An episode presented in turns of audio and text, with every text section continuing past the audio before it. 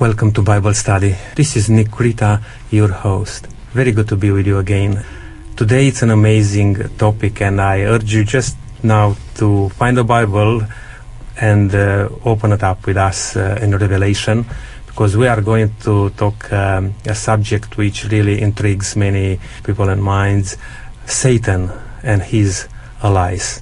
So I would like to just to welcome our uh, panel today and uh, thank you, Helen, for coming with us again. Oh, another blessing. Thank you for inviting me. Yeah, and Lydia, welcome to the program. Thank you. Thank God for the privilege of being here. Ken? Yes, Nick, great to be here again. Thank you for coming with us, Ken. Brendan, our facilitator, welcome to to the program. I know that in the last uh, couple of weeks you were able to lead us uh, through the studies. Let's hand the microphone right to you now. Thank you, Nick, and thank you, everybody. It is indeed a privilege to be here. I would ask not only our panel, but of those of us who listen to just ask the Holy Spirit to guide us in our study today because it is a very important study. I would like to take this opportunity of asking us to bow our heads in prayer. Father, we come before you in prayer through the name of Jesus Christ, our Saviour. We thank you for his precious sacrifice on Calvary for our sins. We have been reminded this week, Lord, with some of the turmoil that has gone on inside of one of our largest churches, the Catholic Church. And I want to remember specifically, Lord, your precious people, some of whom will be wondering where the future is and what, what hope there is for them. Their confidence will be severely shaken as a result of some of the things that have come to light this week. But Lord, I believe that if not only themselves, but all of us, if we are true hearted and honest, we will look to Jesus and He will provide the answers that we need. That His word will indeed be a lamp unto our feet and a light unto our path. My prayer is, Lord, that you will guide us through your Holy Spirit in our study today. Bless those who are hurting, those who are bewildered, those who are seeking to know you better, Lord, I believe you have the answers to all of their needs, and we thank you in advance in Jesus' name. Amen. Amen. Last week in our study, we finished on Revelation 12, verse 17, which put a certain proposition to us as to what Satan, known as the dragon, was up to. Helen, I wondered if you could just refresh our memories from last week by re- rereading Revelation 12 and verse 17 for us before we sail into a most exciting chapter, chapter 13 of the book of Revelation. Thank you. Reading from the New Living Translation and um, Revelation 12:17 it says and the dragon was angry at the woman and declared war against the rest of her children all who keep God's commandments and maintain their testimony for Jesus So we have the dragon's rage turned against who? against the woman or against the church Against the true yeah, church. it's interesting God. that he was called the fiery red mm. dragon fiery as Yes. the anger Yes. When you start chapter 13, it is a continuation, obviously, of chapter 12, but we find introduced two key players in this particular chapter. There is both the sea beast in the first part of the chapter, up to about verse 10 or 11, and then we follow with the land beast a little bit later on. Perhaps in summary, it could be said this that the sea beast is a counterfeit of Jesus Christ and we will discuss that further as we get into it. And the land beast, we believe, is a counterfeit of the Holy Spirit. Just as there is a Father, Son, and the Holy Spirit, Satan also has three entities, not only himself but other entities working with him in his plans to derail uh, God's last message to the world. It's like a counterfeit of the Godhead, isn't it? It and is like a Satan is known to deceive, but he wants to counterfeit Mm. everything. Yes, yes, that's true. And we're going to have a look at that now. So, Lydia, I wonder if you could read verses 1 to 3 of chapter 13 of Revelation for us, please, and then we'll start to unpack it a little bit as we go along. And the dragon stood on the shore of the sea, and I saw a beast coming out of the sea. He had ten horns and seven heads, with ten crowns on his horns, and on each had a blasphemous name. The beast I saw resembled a leopard, but had feet like those of a bear and a mouth like that of a lion. The dragon have, gave the beast his power and his throne and great authority. One of the heads of the beast seemed to have had a fatal wound, but the fatal wound had been healed. The whole world was astonished and followed the beast. Thank you, Lygia. What have we learnt from these three verses so far? First of all, where does this beast actually come from? Out now we're talking sea. prophetically, it comes out of the sea. Of the Thank sea, you, yeah. Lygia. And what does sea mean in prophecy? We have touched on this in earlier studies. Multitudes of people, very populated Mm. areas. Sea, sea denotes an area. Yes, Helen, you Can, can I suggest that we get the Bible to give us the answer? Mm. Well, would you like to read it for us, in please? Revelation 17, verse uh, 15. Then the angel said to me, The waters where the prostitute is ruling represent masses of people of every nation and language. So it was masses, wasn't it? It was um, Mm. a you know, very large multitude volume of people. People. Yes. Yeah, a large Yeah. population of people. By contrast, when we come to the second beast, which we'll discuss a little bit later, what part does that come up from? It doesn't come up from the sea. Where does it come from, Ken? And this is a beast from the land, which is a very great land, which I think we'll look into that later on, will be the United States of America. Mm, thank you. It comes from an area, yes. An Helen? unpopulated area yes, a compared to sparsely populated the, what area. you talked about, the yes. sea. Yeah. yeah. Thank you. All right, now there are some characteristics of this that um, quite excite me when we read it. This beast receives its authority from who? The beast receives its authority from the dragon, who we and know we know who the dragon is, The dragon is Satan. Right, okay. So we know straight away, given what was said about Satan last week in our study, and many of you who are listening will remember that, what did we say? Satan deceives the whole world. So this power is given its authority by the chief deceiver. Helen, did you have a comment on No, that? No, I was just thinking when you were saying trying to deceive the whole world. You know how Satan last week we learned that he he wanted to attack Christ, Mm, and you remember in the wilderness that he wanted to have Jesus worship him, yes. and now he's doing exactly the same to his followers. What does it say, though? It uses three words that you often find in reference to Christ himself.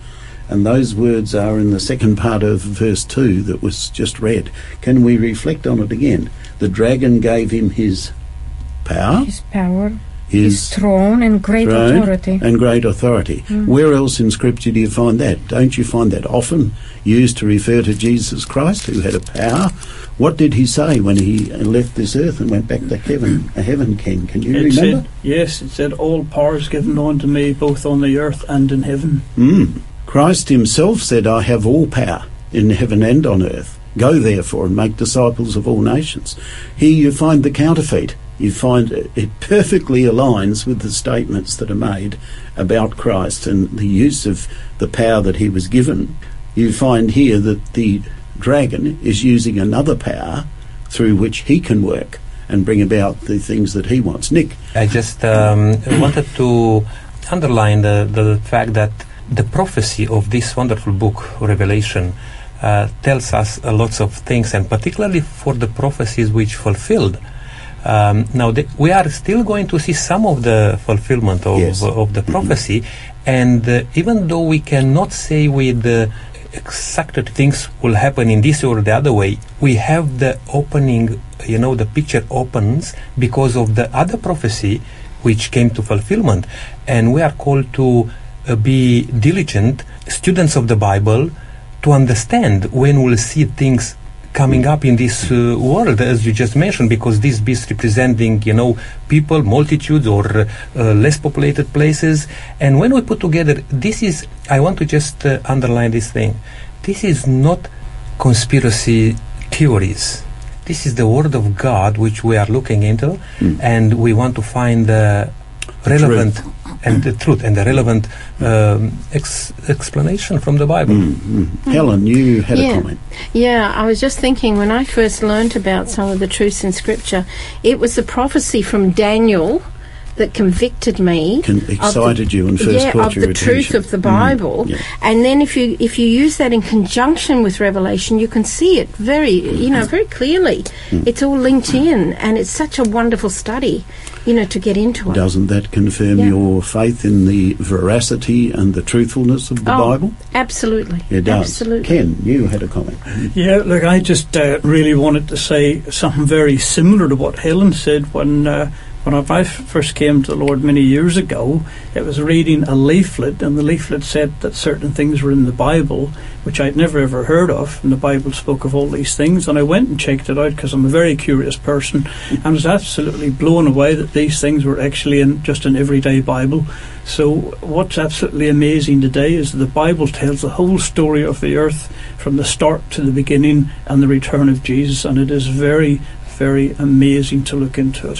Mm. I think too that you know when you first hear these these prophecies, um, we actually went went and said, "Oh, this can't possibly be true. Never heard of this before." Especially Daniel two, you know, with the big Mm, yeah, image, yeah. and going in and, and looking at history, and every single prophecy had come true Mm. in the way that it was said in the Bible. Now that to me is just it. There has to be a God that has done this. Only God would know the future. Mm.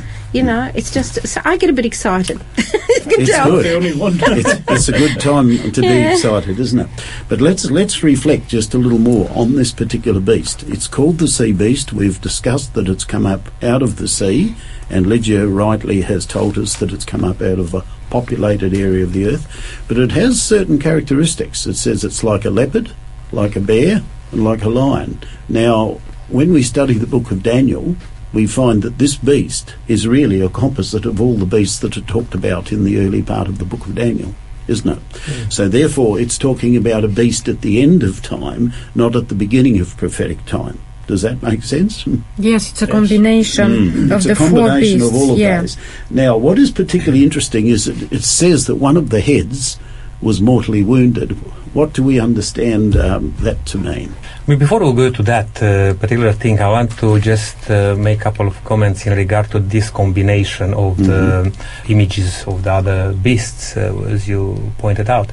Interesting that um, when in, in in Daniel, talking about uh, the powers which succeeded, you know, another power and another power, it was every time was something different coming up.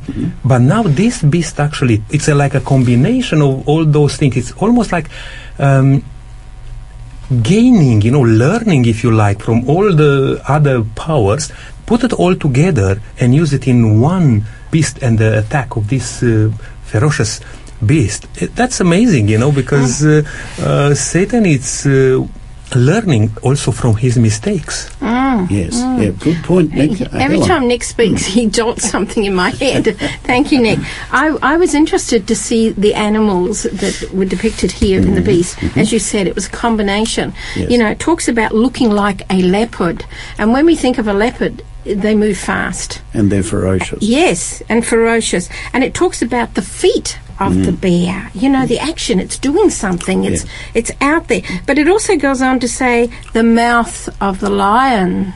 And I found that really interesting when I just looked at those char- those three characteristics mm. alone give us a picture, a pretty horrendous picture when you think about it, but it gives you a picture of this particular beast. Well, when lions roar, they certainly uh, catch your attention. Yes. Uh, I have Yes. African friends at our church, and they tell me that on a good evening, when a lion is roaring, you can hear them five kilometres away. Now, just to answer to your question about the deadly wound which uh, um, mentions in the Bible there, and this we touched on this last week also about the period of uh, 1,260 years uh, when uh, we could clearly see, and this we can go in the in the books of history. You know, just you don't need to look only in the Bible, and you'll see when this power, this beast, started to act like a real beast and uh, to dominate the whole uh, world almost. But they come to a point, and we I just mentioned that they will may come on that one, and uh, during the French Revolution, was that 1798? 1798. when um, this beast uh, received a deadly wound when uh, when was taken captive and uh, for a certain period of time they couldn't have any power anymore. But that deadly wound, we are going to see that uh, was getting healed. Sure. Thank you, Nick, for your comments there. And also, I would like to say that uh, this combination of the of these four characteristics of the beast are symbols of the world empire, which chara- yeah, uh, it's a parallelism um, between Daniel chapter seven, uh, verse two to seven, and represents Babylon, Medo-Persia, Greece, and Rome. Mm. Thank you, Lydia. It does. Uh, what's particularly significant about this beast is not only the fact that it had a deadly wound, and notice that it says that it was one of the heads of the beast that was wounded, appeared to receive a deadly wound. We know that in 1798 General Berthier was sent by the Pope, uh, by uh, Napoleon to um, dissolve the papacy. Now, what probably most scholars don't tend to tell you is that in 1811 they elected another pope. However, Napoleon abolished him and banished him as well.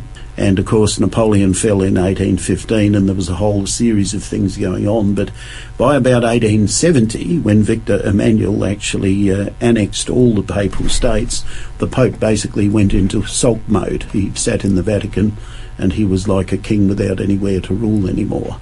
So, therefore, the fulfillment of this prophecy is definite.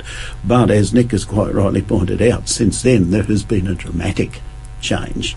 And what is significant is the next verse. Uh, Helen, can you read verse 4, please? Yes. Because we've got up to verse 3, but now we're into verse 4. What is the response of the world to the healing of this deadly wound? Hmm. I, I found it interesting just before I read that. Sure. In, in the version that I've got, the New Living Translation, it says, But the fatal wound was healed. Yeah. It would be incredulous to think that that wound was ever going to be healed, True. that it was going to happen again. And here we've got in verse 4, and I believe that ties in, said they worshipped the dragon for giving the beast such power, and they also worshipped the beast. Who is as great as the beast? They exclaimed. Who is able to fight against him? Mm, okay, my version says there, who is like the beast, Mm. who is able to make war with him. Now, in the previous chapter that we studied last week, in Revelation 12, verse 7, we talked about a war in heaven camp. Who was it that fought against the dragon and his angels? Well, that was uh, Jesus, Jesus Yes. Christ, and Another his name angels. for him is Michael. Michael. Do you know what the name Michael means? Who is like God. Here's this counterfeit being worshipped, a representative of Satan, and people are worshipping this counterfeit and saying, Who is like the beast? Who is able to make war with him? Can you see the parallelism that's going on here? Very, very exciting, isn't it? Brent, I'd just like to add something Sure. to this. Perhaps we're, we're maybe maybe uh, jumping a little bit uh, ahead of things. I'm not sure That's we want to cover it, but I do think it's important, Mm. uh, and that is that they worship the dragon and and the beast. Now, I, I'm sure perhaps people are sitting out there thinking, "Well, I don't worship the dragon and I don't worship the beast." But unknowingly, they actually are, but they don't know it. And I think this is a very important point. Ken, it's a good point hmm. because the whole of chapter 13 relates to the issue of worship. Have any of you done a word study on how many times the word worship appears in this particular chapter? And we'll get to some of the long Nick, Talking about what, uh, just follow up with uh, what Ken said, that there are many uh, people who don't know that they are worshipping uh, this beast. On the other side, there are so many who opposed this beast at some period of time, and they are shaking hands, if you like, now, giving their allegiance, because that's what we are reading, the, uh, reading there, because they, they give, they worship the beast. And we'll come to see how important is that, because we are going to talk here about the reformation uh, and and the power of the beast, and you'll see how those people who stood up against the beast at some point in time, they are now worshipping the beast intentionally. And that's that's very interesting because for those people who don't know, that's why we are open the Bible here for people to understand and to um, take knowledge about Yeah, it. the um, people who are worshipping the beast unknowingly is that uh, they don't have the right knowledge from the Bible, and uh, worshiping God and not the beast. It means to keep the Ten Commandments, to keep the ho- Sabbath as a holy. uh, as God instituted, and because of that, they worship the beast unknowingly. Hmm. But I would like I would like to say something else that the healing of the deadly wound of the beast points to a time after 1798 Mm, that's correct. when the beast would be revived and in power restored and the healing of the deadly wound draws the admiration of the world and they worship both the dragon and the beast. So that's the hmm. problem. Hmm. You know people stood up for for the to worship the beast and to ad- Yes. admire him and to you know bow to him and so yeah, Mm. I think what we've touched on so far, if I can summarise what all of us as a panel have been saying, is this: is that many people today do not realise that if your worship is not true worship, you are in fact worshipping the beast. And we're going to find an identifying mark a little bit later as to exactly what this means. But I want to go on to the next couple of verses because there is a word that starts with B that is frequently mentioned. It was already mentioned in the first three or four verses, and now it's coming up again. It's verse 5 And he, that's this beast, was given a mouth speaking great things and blasphemies, and he was given authority to continue for 42 months. And as you pointed out, Nick, that's the 1260 day period. Then he, that's the beast, opened his mouth in blasphemy against God to blaspheme his name, his tabernacle, and those who dwell in heaven. Now, if you were in a court of law, these would be pretty serious charges, would they not? You would be saying to yourself that this person is intending on taking over the role that that person had in every aspect of that role. Does that make sense? Mm-hmm. Mm-hmm. Okay, let's have a look then at what is the biblical definition of blasphemy. I believe there are two definitions. Uh, can we have a look at them uh, together in our Bibles? Uh, the first one is found in John 10 and verse 33. And I wonder if someone could read that one. And the second one is found in the book of Luke, chapter 5. For those of you who are listening in and may have tablets or Bibles with you, the second one we're going to have a look at will be in the book of Luke, chapter 5. All right, I'm reading from uh, New King James Version, John 10, verse 33. The Jews answered him, saying, For a good work we do not stone you, but for blasphemy, and because you, being a man, make yourself God. Okay, so one definition. Thank you, Nick. You've put it very, very succinctly and very clearly. One definition of blasphemy, according to Scripture, is what? A mere person claiming to be God. In this case, it was Jesus Christ, and we know that he was God. But the Jews sensed that his claim was at the highest possible level, and they were uh, in, in disagreement with it. The second statement is found in Luke chapter 5. Okay, yes. Luke 5, verse 21. These are two definitions of blasphemy which fit with the description of what we've read in Revelation 13 so far. Mm, they're very good texts. Luke 5:21 says, "But the Pharisees and teachers of religious law said to themselves, Who does he think he is? That's blasphemy. Only God can forgive sins." Okay, so in summary, the two definitions of blasphemy as found in Scripture are what? Claiming to be God, Number one, claiming to be God. Number two, to forgive sin. claiming to forgive sins. Now, the next question we need to ask ourselves in our study is Is there a religious power on earth who claims both of these prerogatives? Absolutely. Yes. And uh, It has to, has to be the Roman Catholic Church. I- If I could say on the even on the head, because we're talking about here about the head, yes, uh, the mortal wound on the head. Uh, uh, you know, on the what the Pope is wearing, you know, the mitre.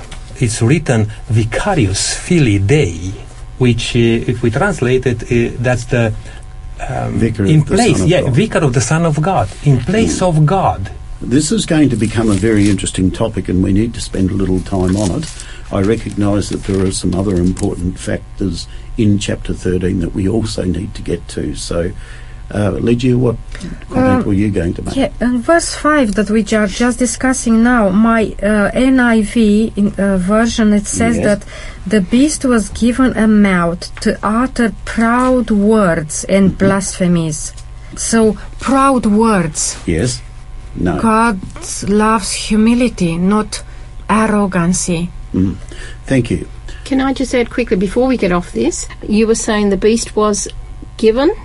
Yes. You know, my version says that the beast was allowed to speak these blasphemies against God. And and to me, when I read that, I thought, well, that's interesting because he was only given that for a certain time. But it shows to me that ultimately God is still in control. Yes. Yes. God is still in control mm. over it all, mm. and that should give us hope. Yes. Mm. Mm-hmm. Look, uh, we do not wish in any way in our Bible study today to denigrate other religions, No. so please do not get the impression we're It's doing that.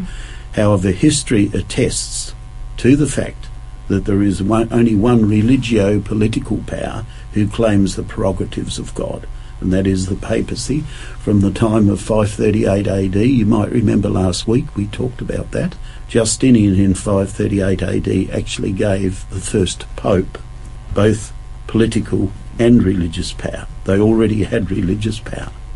But from 538 AD on, he said that anybody who didn't convert to Catholicism. Now, let me understand or explain clearly what Catholicism is. The word Catholic means universal.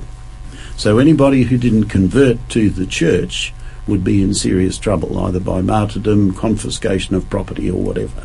And this power then proceeded to become not only religious, but also political. And during the Dark Ages, and they were Dark Ages, it was the power of Rome behind the state that dealt with heretics. In fact, uh, various estimates have been made as to how many people lost their lives. The minimum I've heard is 50 million people. I can give you the definition and the reference for it, but that's the minimum. Some people say it was a lot more than that.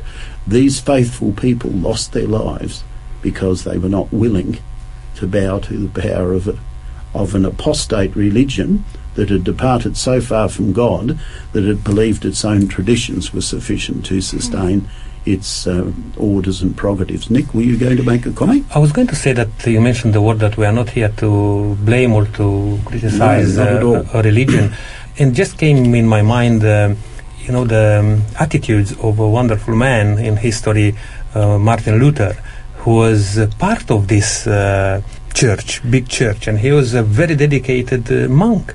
But he searched the Bible, and when he saw what the Bible is requesting for a child of God to do, he changed around. And he would love to be for the rest of his life a catholic you know. Mm, sure. but in the right way. The thing is that this power will not hesitate to to attack deceive to do everything what it can because the power was, was received from the beast. Mm. you know from the dragon uh, in other words. Directly, it came from the dragon. It was transferred to the beast, and the beast to, carried out the dragon's wishes. Ken, I think you. Yeah, look, I, just want that. to, to add a bit here because Sure. some of the stuff we're going to look into today and, and on these lessons is very, very heavy stuff. And I'd just like to reassure uh, our listeners, Catholic listeners who may be listening, please don't switch off to this. Check these things out in your Bible. Mm. Uh, now, as an example, I know many Catholics don't read their Bible. Uh, my very best friend is Catholic. He never reads his Bible, and yet all this information is available to us. So we're not having a dig at the Catholic religion, just the instructions. Mm. Certainly. Let me share a couple of titles that the Church actually claims for its visible head, namely the Pope. The Pope is the Vicar of Christ, the pastor of the entire Christian Church.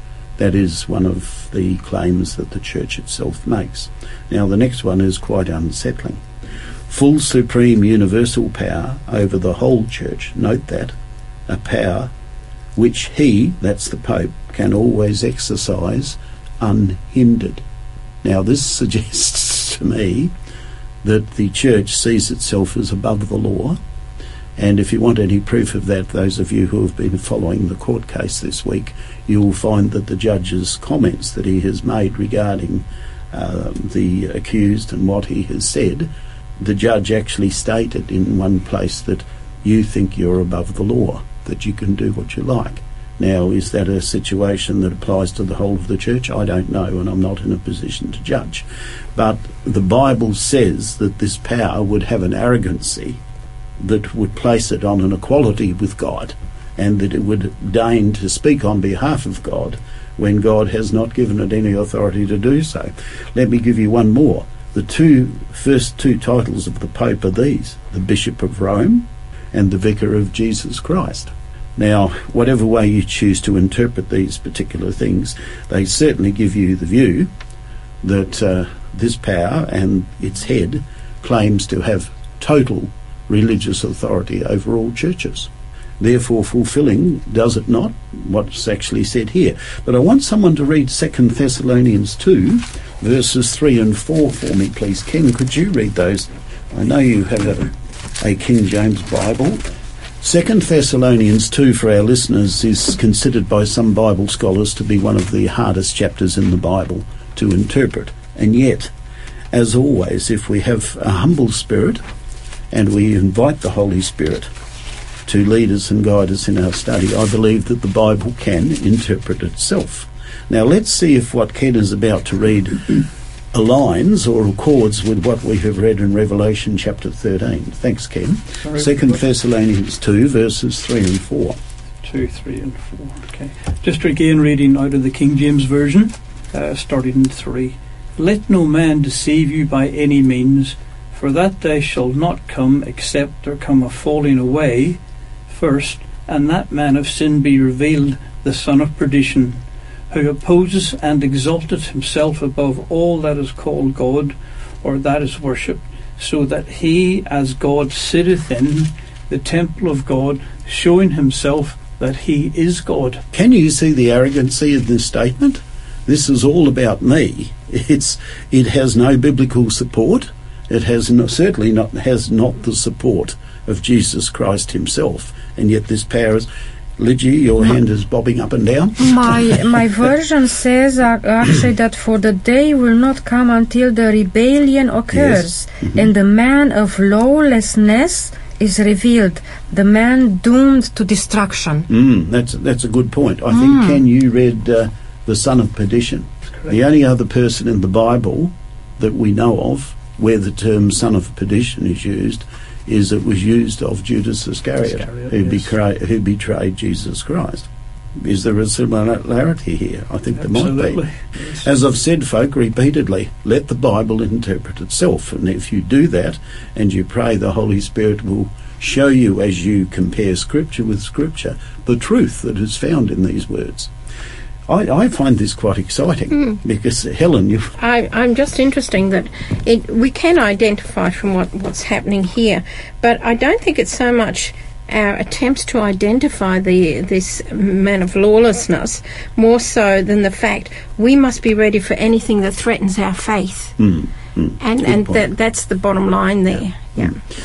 Just one point before we move on from that, because we're only halfway through the chapter, in fact, less than halfway through the chapter, and time is marching on. I want someone uh, to turn to John chapter 20 and verse 23 for me, because the church, the Catholic Church, claims its primacy in religious matters. It claims that it does have the power to forgive. Someone asked the question, but God alone has power to forgive sins, and they said, You're 100% right.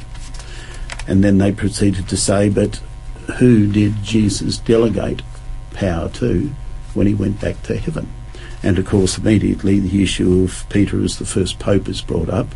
Uh, mention of Matthew chapter 18 and verse 16, on this rock I will build my church, etc., etc. So the church believes, I believe sincerely, the church believes that it does have the authority to forgive sins based on the delegated authority that Christ gave to Peter and the other apostles. But nowhere in the Word of God do we find that God ever delegated to man the authority to forgive sins.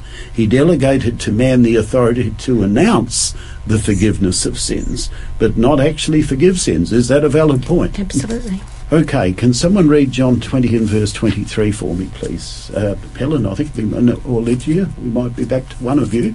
Not sure who. If you forgive anyone his sins, they are forgiven.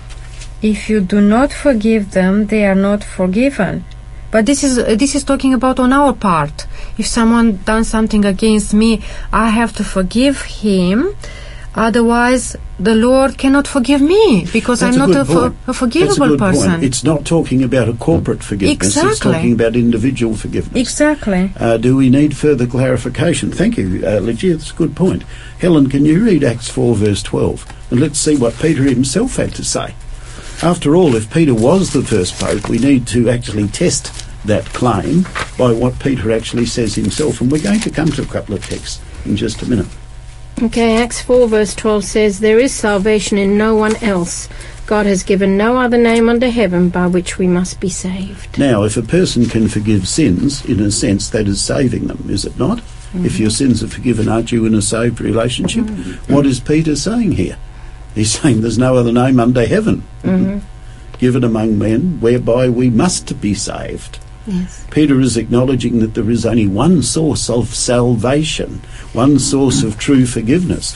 We, as Christ's followers, can announce the good news that Christ can forgive, but we cannot forgive on a corporate basis. Nick, We're just going to talk a little bit about the claim that the, the Pope, and particularly the um, body of the bishops, that they are infallible. Yes, And uh, it's interesting because I was just reading something about that, and that brought the the passage to attention, which uh, you just discussed uh, a bit earlier. That the authority was given and mentioned to Peter, whatever you will bound on this earth will be bound on in heaven. He's not talking the, uh, here about the forgiveness of, of sins, for example. And more interesting is that Jesus was talking to his disciples because he told them, he teach what they should do, you know, and express uh, in their uh, public uh, ministry, if you like. Mhm. But when I look to the this power as we talk about today, that's a lots of things that which Jesus haven't told. They're changing the law of God, for example. Mm. They do different things. They're, they're misrepresenting God. Then how can you pretend that you have the authority to forgive sin or to be infallible when you are misrepresented God? yes, good point, Nick. Um, Helen, you. Yeah, I I believe as Christians that we should be open minded on many issues, but not on this issue on how to be saved. The Bible is very, very clear. There is no religious leader that has that authority. Mm. You know, for salvation or forgiveness. You know, there's no religious leader that came from heaven, mm. you know, to die for us. Sure. And and I, I just think that our focus needs to be, uh, and also no religious leader has risen from the dead as Jesus did, mm. only through him salvation. So I really believe that our focus no, needs to be not on our religious teachers, but our focus needs to be completely wholly on Christ. Thank you, Helen, and the rest of uh, our panel for that. Let me read a statement, though, that certainly brings this into sharp focus as we compare the claims and the, shall we say, the activities of this power with the activities of our Saviour Jesus Christ, who is the High Priest in heaven and who is now ministering on our behalf, and who we know from 1 John 1 9, which says, If we confess our sins, he, that's not a priest, that's not the minister, that's not the bishop. That's not the General Conference President. He, Jesus Christ, is faithful and just to forgive us our sins. Faithful and just to forgive us our sins and to cleanse us from. It's a two part process, not only forgiveness but cleansing. But let me read the statement. The priest not only declares that the sinner is forgiven, but he really forgives him.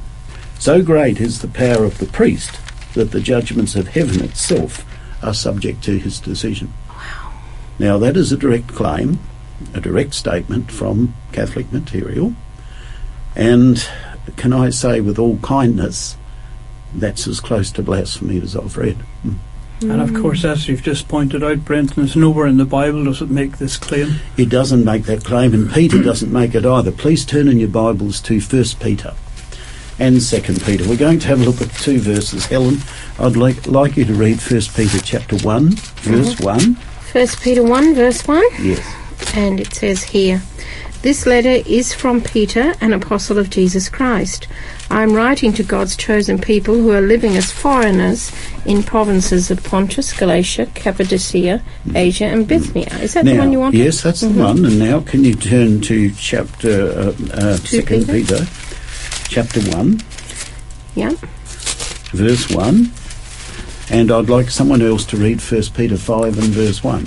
What I want you to do is see what Peter says about himself. After all, if we are to test the claims of this church, that they are in fact the successors of Peter the first pope, what does Peter himself say about his role in the early Christian church? Surely that is a valid Yes. argument or a valid uh, approach. So what does Second Peter 1 and verse 1 say?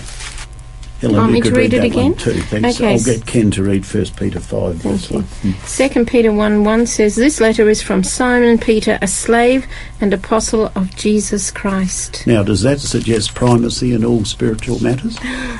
A slave? Slave and The apostle. Greek word, doulos. Yes. It's very clear, isn't it? Did Peter view himself as the first pope, as the leader of the Christian church? He says, I'm a slave. I'm an apostle. Not Jesus infallible. Christ." Yes. Thank you. Ken, you've got First Peter 5 verse 1.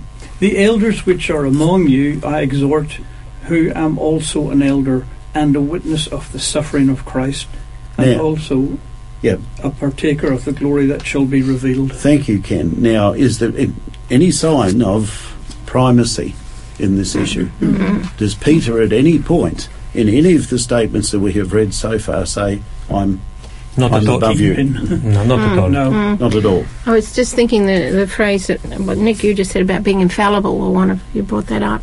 Um, when uh, one of the, the key texts that is used is that um, Peter was told he was the rock. Mm. But when you look at that, I mean, it means the the Greek word means Yeah, a little petrol. little pebble. Petrol. But in actual fact, even if you looked at it and said, well, you know, Jesus said, you know, he was the rock, he was the the cornerstone of our church, he was the foundation, Hmm. and yet it wasn't very long after what happened. He gave in to the temptation of Satan. That's right. That certainly is not infallibility. No, no, it certainly isn't. But, but he, on that one, it's worth it to, to just explain because Jesus uh, spoke about himself being Yes. the cornerstone. Yes, Yes. he. And he's the, the rock. Um, Peter was Petros. Yes. Peter was a pebble in like in your shoes when it's really disturbing you, you know. Yes. I would like now because the time is going very fast today, and we As spoke a lot about the the beast coming out of the sea, and uh, we have to move on to see a little bit and the the parallel and and the the work of the beast coming from the land. Can I just finish what we're saying there? Jesus says, On this rock I will build my church. But he was talking about himself. We need to be clear on that. Yeah. He was Thank talking you. about the statement that Peter made, You are the Christ, the Son of the living God. That's the Yes. statement upon which the church is built. Yeah. Moving on to the second part of Revelation 13, uh, we find a land beast.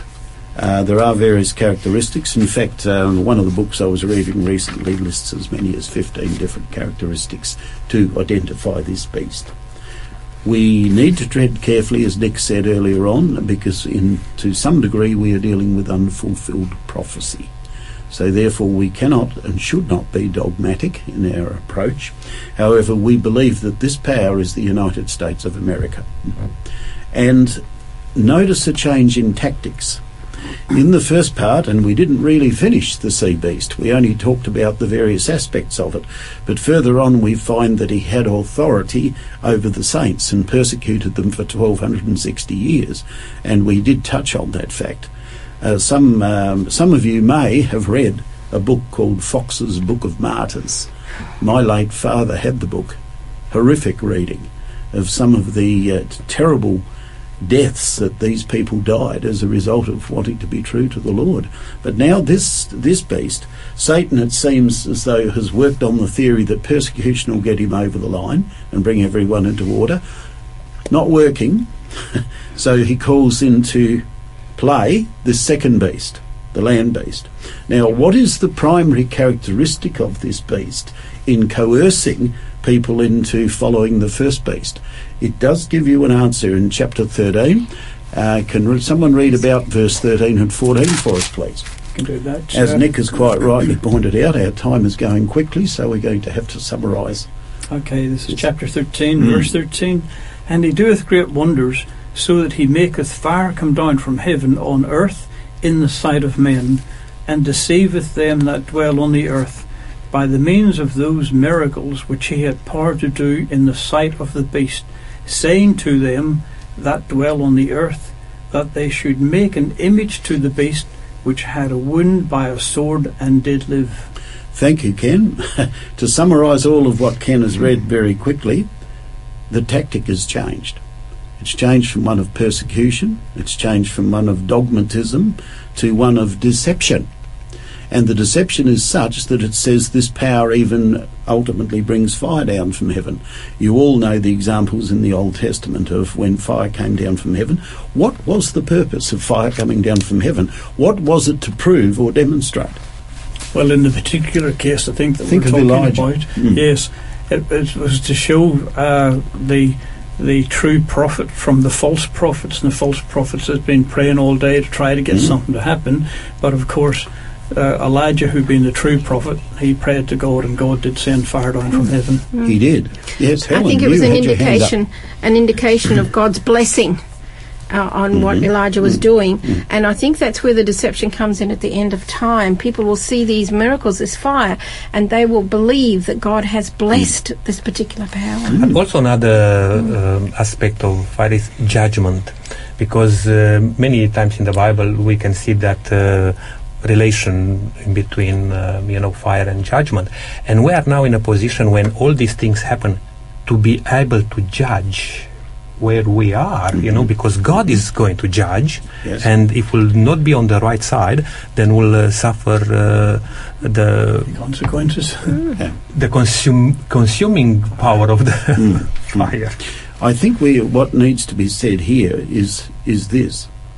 In the Old Testament, you invariably find whenever fire fell from heaven, it fell con- to confirm the true God.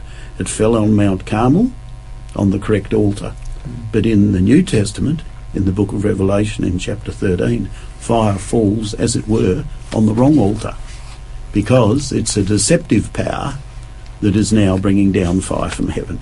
But you can see very easily that if you do not understand your Bible, if you do not read your Bible, how easily it would be to be taken in by all of this. Yes, and, and just mentioning briefly, we're living in a time when we can see what's happening around by the public declaration of uh, of the leaders of this world, and politically and uh, religiously. Just recently, I, I just witnessed something uh, amazing when uh, uh, leaders of the uh, Protestant churches, you know, Mm. they Mm. shake hands with uh, with Vatican, saying that protest is over. You know, we should unite together.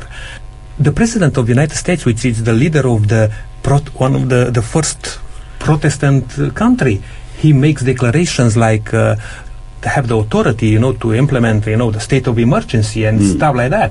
Mm. And his most closely uh, people who advi- advisors Mm. are from these groups, both Yeah. from the charismatic movement and from the Catholic Church.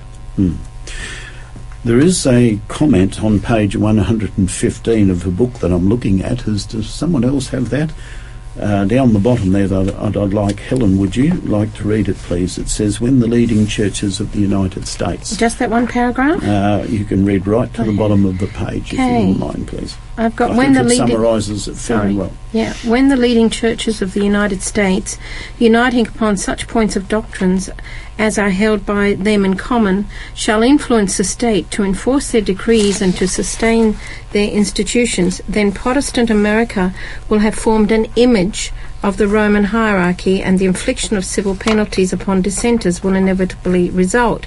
The image to the beast represents the form of apostate Protestant. Post, here we go.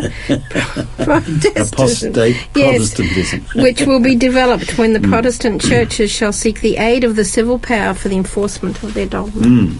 Isn't that an interesting Yeah. comment? Because as we come to the end of this chapter, and we haven't even got to the mark of the beast as yet, Mm. and we have limited amount of time, we will try and touch on that as quickly as we can because it is important. But here you find that an apostate religious power relies on the power of the state to enforce what it believes because it has lost the power that comes from the Holy Spirit. It has lost the power that has come from God because it has transgressed, it has wandered away and become an apostate power. And Christendom, unfortunately, is facing this as a crisis. It's a real crisis. Uh, I found that out when I was in Spain. But just just that statement which Helen just read, uh, if you consider that was written over a hundred years ago, Mm. uh, how uh, how important is that, and how relevant is for the for the Yeah, time we live in? amazing. Mm, Okay. Moving on to the mark of the beast. Um, some people get themselves into a real froth over the mark of the beast, and yet the Bible does clearly indicate some characteristics by which we can determine what it is. But Can can I suggest? I know Yes. the Bible uses the word mark, It and does. that's where people get hung up on this this They thing. do. You know, because whereas think it's a physical one. yeah, Mm. whereas over the years I've kind of thought about that, and to me it's more like um, it's like a badge, a badge of, of loyalty. Mhm. You Yes. know, Yeah. But, However, there is a comment here that I'd like to read. mhm.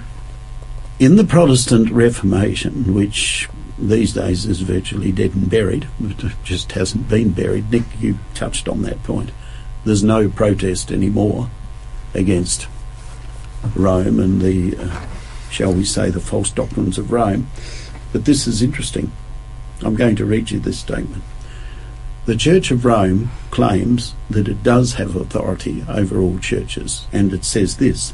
Of course, the Catholic Church claims that the change was her act. This is the change in the day of worship from Saturday to Sunday. And this act is a mark, notice that, of her ecclesiastical power and authority in all religious matters. Therefore, Martin Luther, who um, Nick alluded to earlier on, and Martin Luther was a great man, but sometimes they used to get into a debate on this particular issue, and the defenders of the papal system used to say to them, okay, you believe that you're following the Bible and the Bible alone. Yep, we are. Okay, how then do you account for the fact that you were worshipping on Sunday?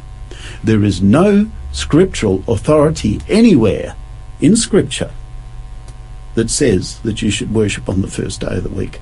If you claim to be following the Bible, you will keep the Sabbath day holy. In fact, the church itself acknowledges that if you want to uh, keep the day that the Lord has set aside, as revealed in the Word of God, you will become a Seventh day Adventist and keep the seventh day holy because we as a people keep that day holy, along with others who also keep it holy as well. Nick is ready to jump straight in. I was just going. I was just going to say that that's why it's a deception, you know, because Yeah, uh, um, as you just said, uh, Satan worked all over the years to counterfeit and to to work in such a cunning way that the people who pretend that they represent God and follow Mm. God, they actually. Uh, and the Roman Catholic Church is right for this. Will say, "Come back It is home." quite correct. Yeah, come back home, uh, the rebellious daughters, you know, Mm. to the mother church, because it's not different in between you and us. What do you claim uh, of uh, being uh, Protestants if you follow exactly what we instituted, and that was referring to the Sunday as the day of, True. of worship. Ken, were you going to make a comment? Yeah, I I, think you just were. want to make something again. I think it's pretty important, uh, and that is this uh, this day of worship. Uh, I know some of my Catholic friends say to me, "Well, does it really matter what day we worship as long as we worship?" And unfortunately, uh, when the, the the return of Jesus comes, it's going to be very critical. So you really need to get the day right. Mm. Let- Let's remember that even though we're doing this study and, and it would appear that um, I don't want people to get the impression that we're saying that all those people that are worshipping in that system, in the Roman system, that they're all unsaved. There's no hope. I think we need We to be very clear that. Mm. on that. That Jesus has his his people in many many folds, Mm. and that's one of the reasons we do these studies is so that we can present, you know, from the Bible, Mm. Yeah. and we stand on the Bible, and and our listeners can go back and study it, Mm. and through the power of the Holy Spirit, they they will have their eyes opened and be amongst the saved. Yes. Can someone read us verse uh, 16 and 17 of Revelation 13? He also forced everyone, small and great, rich and poor, free and slave, to receive a mark on his right hand or on his forehead, Mhm. so that no one could buy or sell unless he had the mark, which is the name of the beast or the number of his name. Mm. Uh, we observe here that the mark of the beast is not a visible sign hmm or of any kind, but its placement on the right hand or on the forehead counterfeits the instruction that Moses gave to the Israelites to bind God's law as a sign upon their hands or their foreheads in uh, Deuteronomy 6 8. Yes. But placing the mark on the right hand has to do with the behavior, with the work, Mhm. working on Sabbath, Yes. and uh, on the forehead has to do with the mind or the mental agreement. So I, I do agree not to worship the Sabbath. So worship and obedience to God in keeping His commandments. So the Sabbath commandment. Mm. Some will choose to receive the mark of the beast to escape the threat of death, while others will be fully committed, mentally and spiritually, to the apostate system of worship. Yeah. Any other comments on this? Because Nick Oh, is about yeah. to give me a On couple that- of minutes. on that text it was just that Lydia just read, you know, it was we're seeing here that this will be control of the world's economy. Mm. You know, I've had people say to me, "Oh, that can never happen, never happen." You know, and and we were told years ago you wouldn't have a cash, cashless society. And yet we are hmm. heading that way. Hmm. Look at all the cards that we have, hmm. which which, which I find extremely interesting. But I was thinking about this, and I was thinking it was not only um, when it says about the right hand and the forehead, not only the the labour that they were doing, the actions they were doing, which is the hand, and and it was also their belief in the their belief forehead. system. Yeah. And the belief system is brought about by what, according to what we read earlier? Deception. yes. When you see miracles being performed before you and the fire that comes down from heaven, uh, maybe I should make a brief comment on that. Some commentators believe that that's talking about the charismatic movement because of the fire that, the tongues of fire that descended on the apostles on the day of Pentecost. It may be that. But I would also b- wish to believe, on the basis of what Scripture teaches and what the Old Testament teaches, that physical fire might also be an attribute because today many, many people are really not turned on by speaking in tongues. The people are becoming increasingly cynical over speaking in tongues. The problem with speaking in tongues is simply that those who hear them generally can't understand them. So therefore there's no real benefit. However, physical fire falling from heaven on an altar or something like that is a whole different matter. But again, we need to be careful. This is unfulfilled prophecy and we must not speculate too much. But I think we have enough comparing the Old Testament with the New Testament to give us a direction. Nick? I was just going to say very quickly that uh, we invite uh, everyone, you know, to consider this Bible study and passage in the Bible which says, "To the law and the testimony of Jesus," which which means the law of God, the Bible, and the spirit of prophecy is that will enlighten us to see where we are and not to be fooled, and let's not be ig- not be ignorant because Helen, you mentioned earlier that there are lots of people uh, in different folds, but God is asking all all those people to wake up, and He even said, "I will bring them in my fold." Not i- uh, to stay in their folds and in their state of mind, but where God wants them to be. Can I encourage our listeners to consider that what we're studying today actually is life and death issues? It ma- makes it very clear in chapter 13, and we only touched on it briefly, that if you don't ultimately worship the beast and his image, you will be killed, or a, a decree will go out that you'll be killed. In other words, you'll be placed in the same situation as the martyrs of the Middle Ages. You won't be allowed to buy or sell. We are not here to peddle doom and gloom. We're not here to peddle fear. What we're here to do is to say, will you be true to the Lord, though the heavens fall? And I'm reminded immediately of three boys who said that God was able to deliver them, and even if God chose not to deliver them, they still would not worship the beast or the image that he had set up. Mm-hmm. My prayer for each and every one of us, both as a panel and as, as listeners, will you be true to God today, regardless of the consequences? That's where I think we, we will finish our study today. Thanks. Ray. Ken, I think you're going to close with prayer for us. Yes. Heavenly Father, Lord God, we thank you for this wonderful opportunity to go into your word. we understand, Lord, that the book of Revelation is a very heavy book for many people, and we know, Lord, many people don't even read this book. But we do encourage them, Lord, with the Holy Spirit to go through this, seek these things out, look into it deeply, pray to you, Heavenly Father, Yes. and find the truth that is so critical in the age we live in. And we just pray for all our listeners, Lord God, today, for you to be with them in the name of Jesus. Mm, Amen. Amen. Amen.